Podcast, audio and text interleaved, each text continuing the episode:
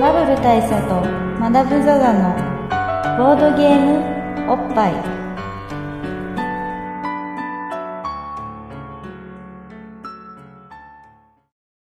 じゃあお疲れ様でーお疲れ様です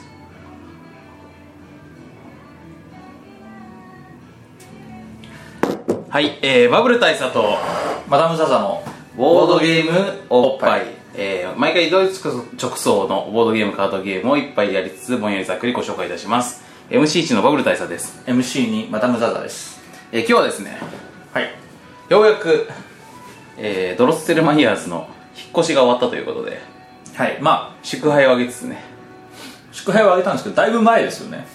1ヶ月以上前ですはい1ヶ月以上前ですけど、まあ、この1ヶ月ぐらいの間あのー、なんつうのお疲れ感、は打いち上げ感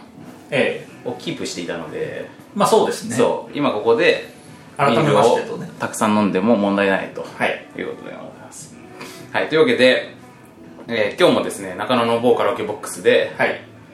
1杯1円のビールを飲みながら、はいまた1杯1グラ ムの1杯 1g 相当のコインで買えるコインで買えるビールを飲みながらガンガンにの飲みつついきたいと思うんですけども、はい今日のテーマはいいいでしょうかはいはいえー、中野です中野です 中野ブロードウェイですはいはい、というゲームがねはい、っていうゲームはないんですけど、はいまあそういうゲームもあればいいんですけど、はいあのーまあ、この引っ越し記念ということでね、えードロッセルマイヤーズブロードウェイ内、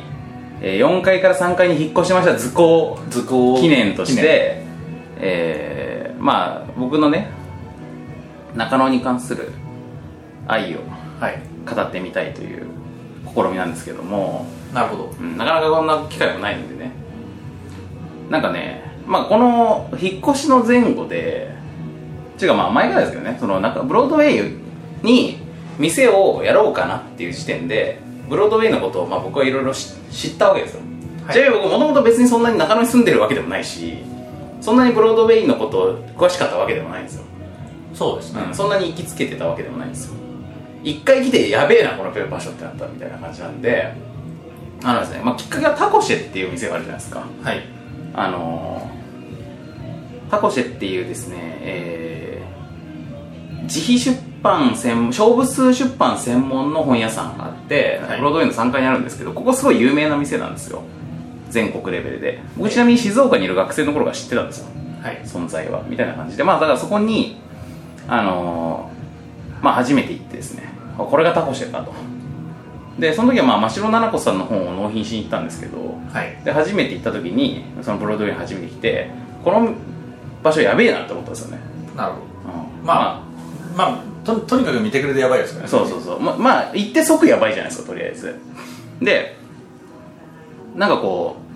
うまあオタオタクっていうかまあサブカルマニアックビルダーということはまあ前から聞いてたんですけど、はい行ってみたらそのそれがあるだけじゃなくって普通の八百屋さんとかですねそうですね魚屋さんとかですねお菓子屋さんとかですそうおばちゃんブティックとか、ええそういうものも全部混在していて靴屋とかね そうそうカバン屋とかねそうですいや、カバンもね、ほんとね、なんつうかこう、あれですよ、えっ、と、サブカル感とは真逆にある方向のね。ないやつですよねそあの黒い革のカバンとかそういうのを売ってたりとかいや、ほんと僕がね、中1の時にね、静岡で、あの、カバンを 買う時に、新静岡センターの近くの昔ながらの商店街でカバンを買うみたいな感じのとこですよ。そうあのね昔ながらの商店街にある昔ながらのいろんなグッズを売ってる店あるじゃないですか街の靴や、うんえー街のカバンや街のブティック等々ああいうのが混在してるとかやばいですねやばいっす。それと、ドマニアックショップが混在してるのがやばくって、で、そのドマニアックショップの中にも、あのまあいわゆるオタクジャンルというしてメジャーなね構成を誇ってるねアニメコミックゲームはいみたいなあとコスプレとか、まあ、そういうのってあるのってイメージとしてもまああると思うんですよはいで秋葉とかにもそういうのってまああると思うんですよえだけどやっぱり秋葉と中野のマニアック像として違うところはなんか例えばねそのまあ秋葉にもこれはあるかもしれないけど電車とかねーはいあとヨーヨーとかねなるほどなんかそういう感じの失礼いたします。お待たせいたしましたフライドポテトメガサイズでございます失礼いたしますりがとうございますゆっくりどうぞ失礼いたしましたありがとうございますはい煙いですねはい、このパチパチ言ってる音はですね花火ですこれ花火花火ですあのメガサイズのポテト頼むと花火がパチパチ言ってる感じになってるんですよね、なぜか花花火が刺さってる立ててあってねこのだから花火のこれレコーダーに飛ぶねこの火花火は飛びますね、まあ大丈夫だとまあ思い大ます丈夫よはいいやこのねう花火のなんていうんですかキャピキャピ感と、うんでもそこそのメガポテトを食うのは僕らおっさん2人っていうこの状況の問題っていうのもあるあるんですけどもあと、まあ、何よりすげえ煙いっていうのもあるんですけど、これ火災報知器とか大丈夫なのかそうあのまあリスナーの方というかみんな知ってると思うんですけど、なうん花火ってめちゃくちゃ煙出るんですよけどね大体外で花火やると真っ白空が真っ白になって、なんかアパートとかでやると人に怒られたりするんですけどその煙が今来てるんででも俺この花火の匂い好きなんだよね俺も好きなんですいい匂いだよねでまああのどこまで話したか忘れましたけれどはいまあ電車とか用意そうそう電車とか夜とかまあそのまあいわゆるあのオタクだなっていう周辺ジャンルじゃないどっちかっていうとそのコレクターって感じのこのオタクとコレクターの違いみたいな話って昔こち亀で読んだんですよ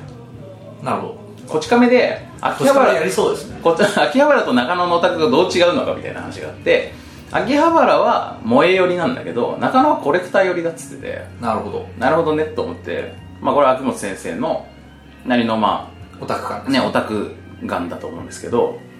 で、まあ確かにその辺のこのジャンルの広さっていうのがあるなと。で、その中でもやっぱりブロードウェイの中で一種異彩を放つジャンルとしては、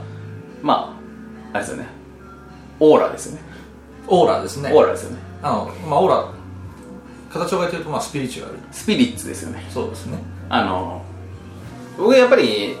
中野中野ブロードウェイ4階に最初に店やるときに、4階ってまあブロードウェイの中でも結構マニアックなっていうか、ちょっとこう、あの、まあ、外れのゾーンではあるので、位置的には。ええなまあメインストリームではないわけですよねでそこでなんかこう店やるときになんかこの辺どこかなと思ったときにまあすぐ近くに今今はもうそのちょっと引っ越しちゃいましたけどあのスピンギアっていうヨーヨーの専門店があったんですよはいはいであヨーヨーヨーヨー専門店みたいなマニアックな店が成り立つんだったらボードゲーム屋ってのも成り立つかなっていうふうに思ったのとやっぱりもう一個はえっ、とオーラ写真のオーラユーさんえお店があるんですけどここは、まあ、オーラ写真を撮ってくれる店で あの撮ってくださいなって言うと、まあ、パシャってやってあのあその映ってるオーラの鑑定をしてくれるんですよ何千円かでえええそれは写真からしか鑑定できないまあ多分ねその写真に写るんじゃないですかえあオーラがねオーラ映るじゃないですか映りがちですからねしばしばしばまあでも多分多分そこの店で映すとよりこうかいい感度で映るんだと思うんですけどなんかそういう店があんのを見てこのこのブロードウェイの懐の深さやべえなと思ってでまああの回転をを決めたっていうのもあるんで、まあ、ブロードウェイはやべえ場所だなというのは前のあの開店の頃から思ってはいたんですけど今回ですねこの引っ越しにあたって、まあ、ブロードウェイの中で引っ越したじゃないですかそうですねなもんで、まあ、そもそも引っ越しするのは引っ越し自体も結構お金かかるわけだしはいしかもブロードウェイの中とはいえ4階から3階に行くのって結構家賃がこうほん結構倍付けぐらいでアップするんですよ広さは全然広くなってないのにえむしろ人によっては狭くなったと思う人もいるぐらいのありさまなのに、まあ、細く長くなってるからねええ前よりもなのに家賃はめっちゃ上がるからこれまあいっそブロードウェイじゃないところに引っ越すっていうのもあるんじゃないのっていう選択肢もあって、はいでまあ、そういうことも一応検討しないではなかったんですよでもやっぱり中野面白いなって思って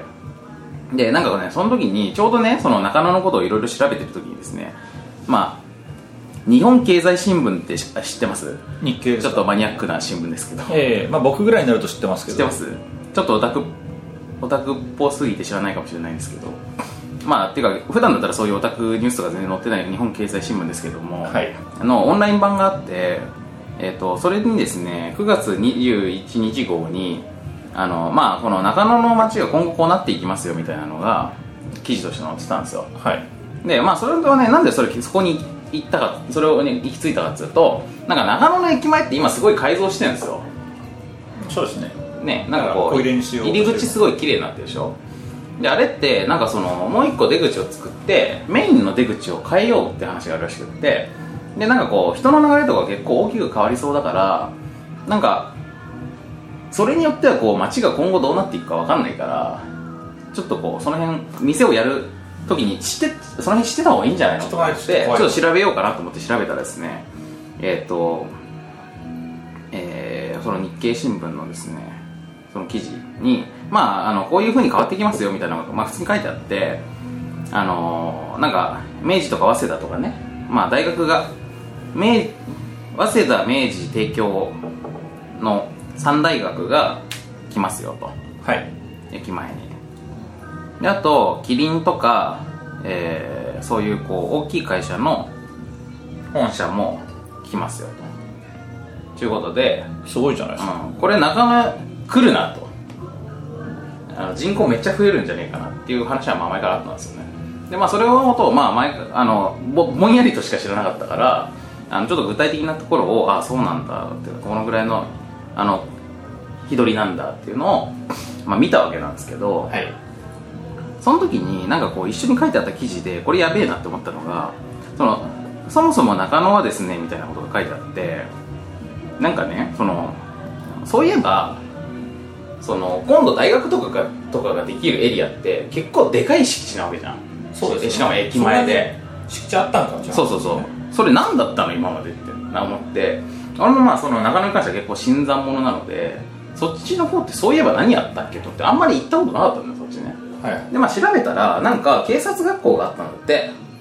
なるほどうん、でそれがまあちょっと移転してからあの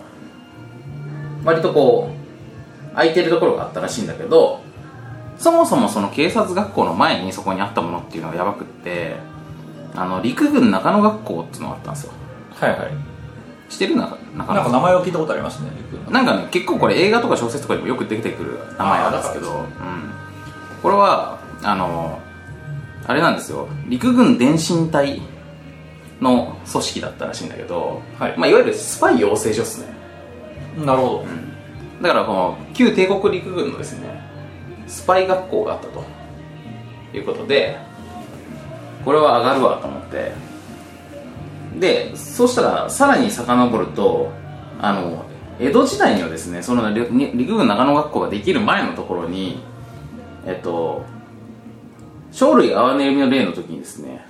えー、徳川五代将軍綱吉はいはいその話が作った野犬保護施設あ犬屋敷みたいなそ感うじてか犬屋敷っていう名前の 名前の 組織があって100ヘクタールの広大な敷地に最盛期には約10万頭の野犬を収容 していた哀れ哀れんでるわやばくねすごい哀れみ方しましうたんなるほどね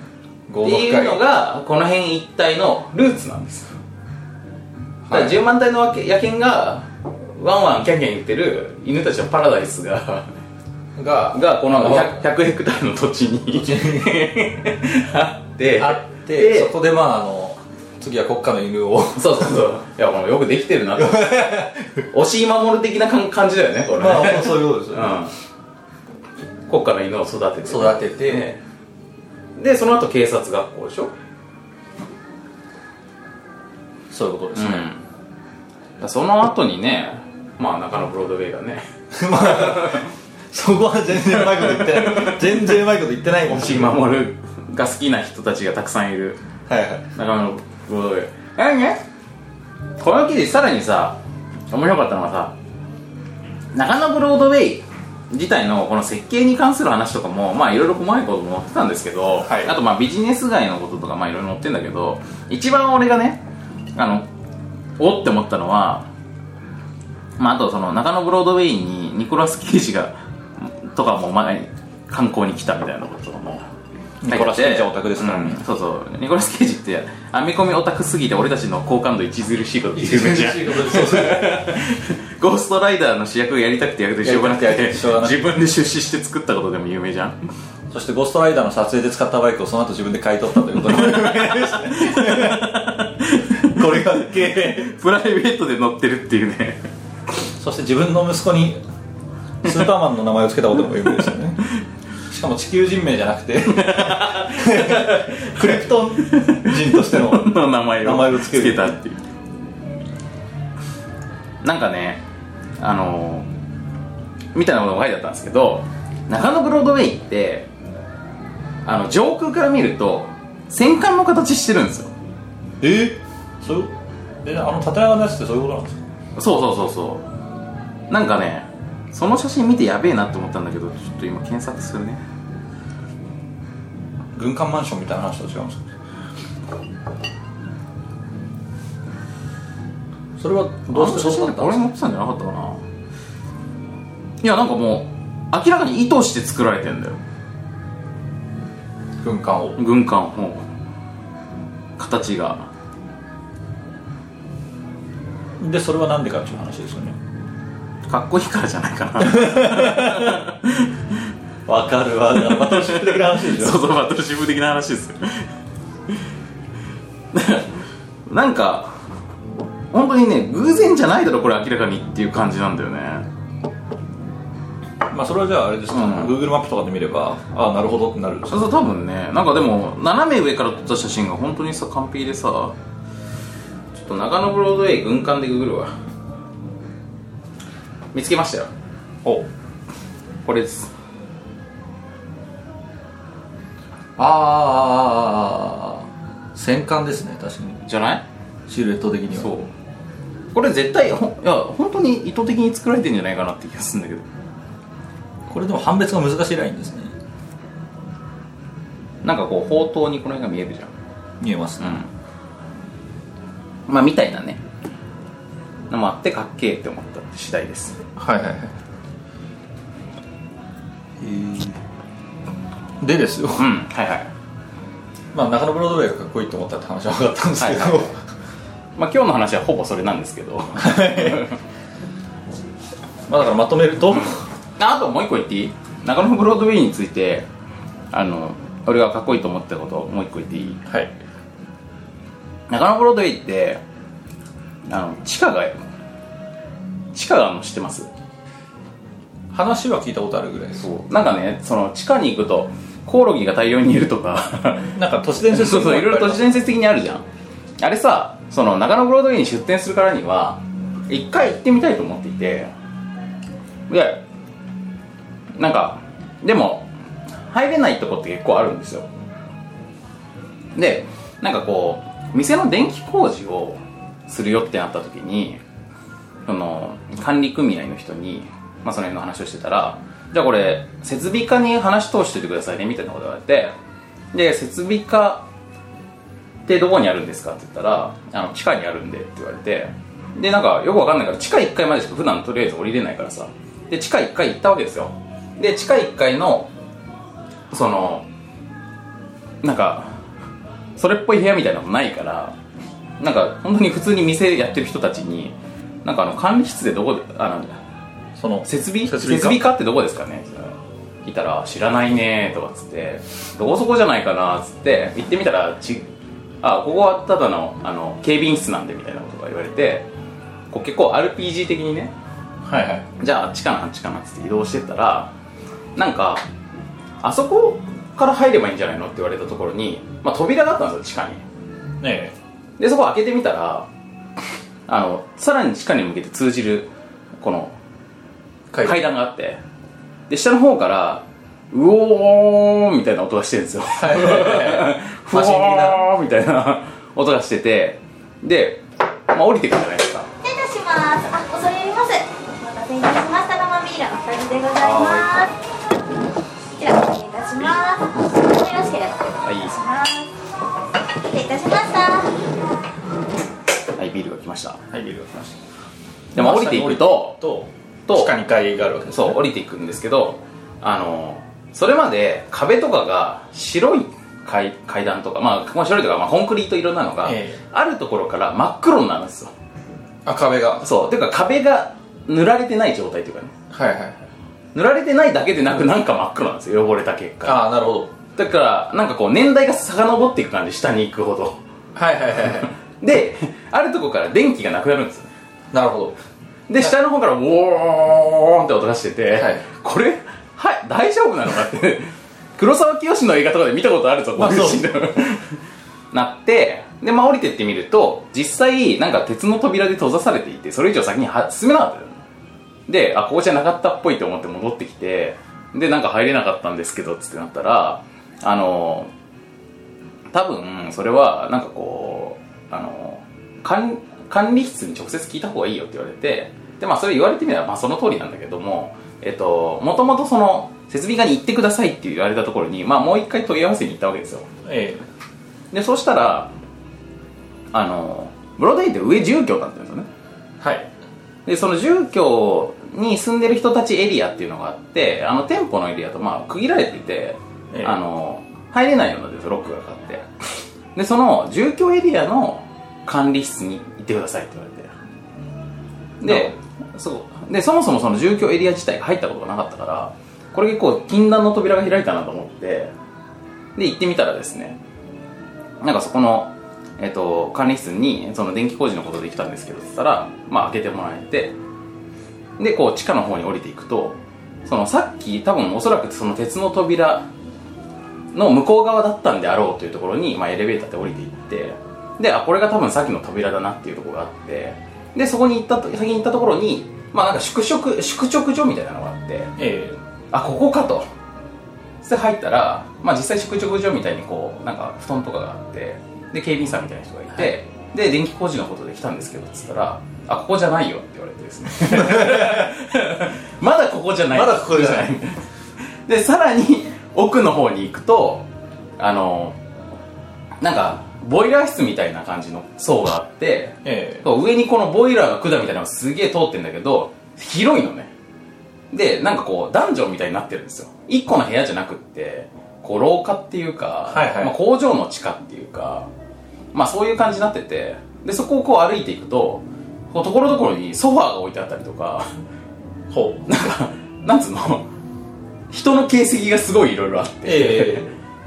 まあ、これ働いてる人たちだと思うんだけどで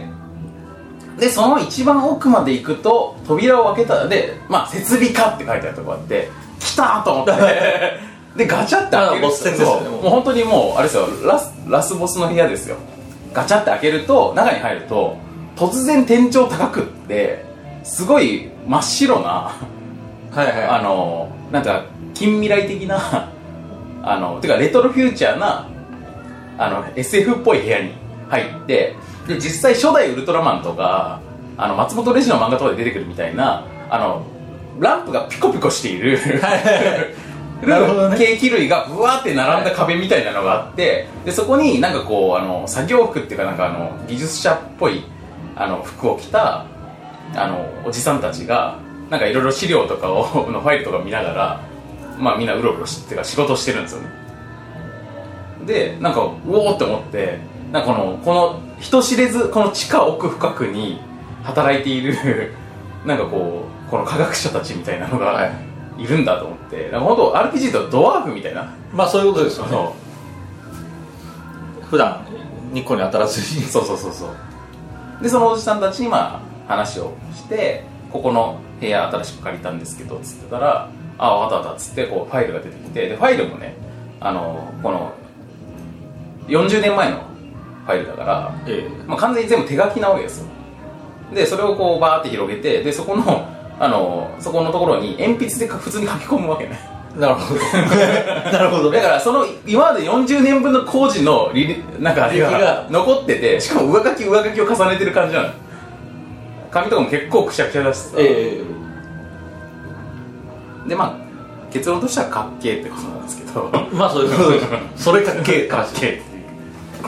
まあそんなかっけー感じなのでその話を一回したかったっていう話ですなるほどはいまあこの引っ越しにかこつけてかこつけてあのーまあ一応それが言いたかっただけなんですけど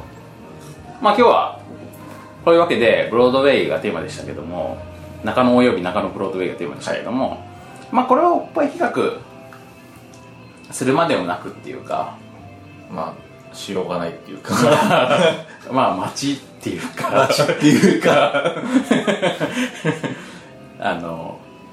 なんですけどね、ねうん、まあでも単なる1コンテンツを超えた存在ですからね街っていうのはねすごいだっておっぱいが好きかうん中野中野が好きかっておかしくないですか中野にも相当な数のおっぱいが含有されてますからねそうなんですそうなんですよ最近だってメイドカフェとかもさ発展著しいですからねそうですね、まあ別にメイドカフェがあるからおっぱいがどうこうって話ではないなでいすけどまあその可愛い女の子がたくさんいるということではあるまあではあります別にそういうサービスはないと思いますけどねというわけで、えーまあ、特におっぱい企画とかもなく今日はこのままサクッと終わっていきたいと思いますが、まあ、告知だけはしておこうかなとはいでまあそんな感じで引っ越しした中野ブロードウェイのえー3階で、えードロッセルマイヤーズボードゲームマートが営業中ですよ営業中ですよなんか3階だとは聞いてるけれども、うん行くと見つけられんみたいな話その辺も聞いてますすあの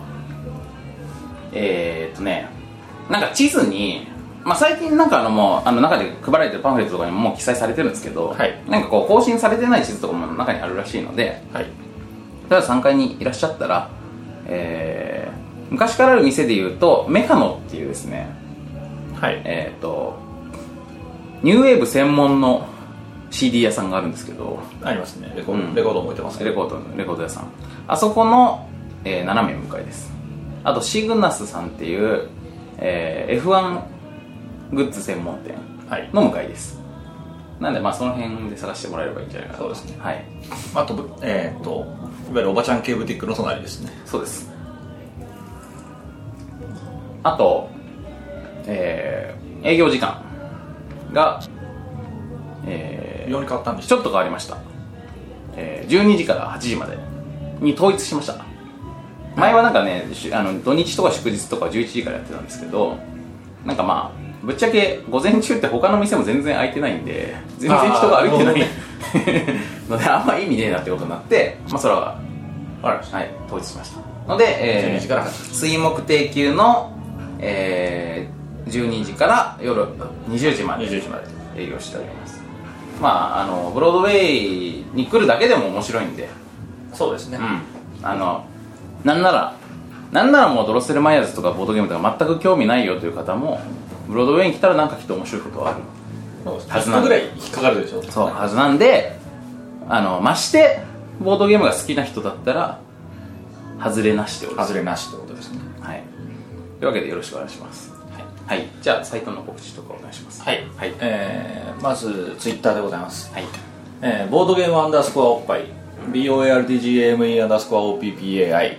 というアカウントにてツイッターをやっております、えーこちらでごかご意見ご感想等をお寄せいただければ、えー一番反応しやすいメディアでございます、えーまたですね、えー少しずつ観光鳥じゃなくなってきたけれども肝心の僕らの反応が全然ないことで定評のある Facebook ページというのがあります、えーこちらは facebook.com スラッシュ BOPPAI ですはい。えーあとですねブログはい。がえーっ、とね http コロンスラッシュ www.boppai.com ボパイ .com の方でやっております、えーそして iTunes ストアはい。えーは、まあ、あの iTunes ストアにアクセスして検索で。検索窓でボードゲームなりおっぱいなりボードゲームおっぱいなりで検索していただくと出ます、はい。はい、そちらは、まあ、レビューつけたりとかできたりするんで、まあ、気が向いた方はという感じですねでこちらから購読して聞くのが一番聞きやすいはい。感想、感想全部読んでおります。はいはい。ありがとうございます。えー、っとちょっと久しぶりすぎてあれなんですけどこんなもんでしたっけ、はうん。すごく久しぶり感のある告知でした。い まあ、そんな感じで、これからもやっていきますんで。はいまあ、引っ越しも終わってね、だいぶ落ち着いたっていうことは、ボッパイの更新も。そうですね、んまああと僕の仕事落ち着けばそうそうそうそう。まあ、両方落ち着けばね。そうで すねそういうようなペースでやっていくと思うんで、よはいろしくお願いしまよろしす。くお願いしますというわけで今回は、えー引っ越し告知兼中野中野愛の会はい、会でした。じゃあ次回からまたね、はいもうバリバリボードゲームとか ボードゲームとかの話ボードゲームとかの話をしたいと思いますはいはい、それではまたまたさようなら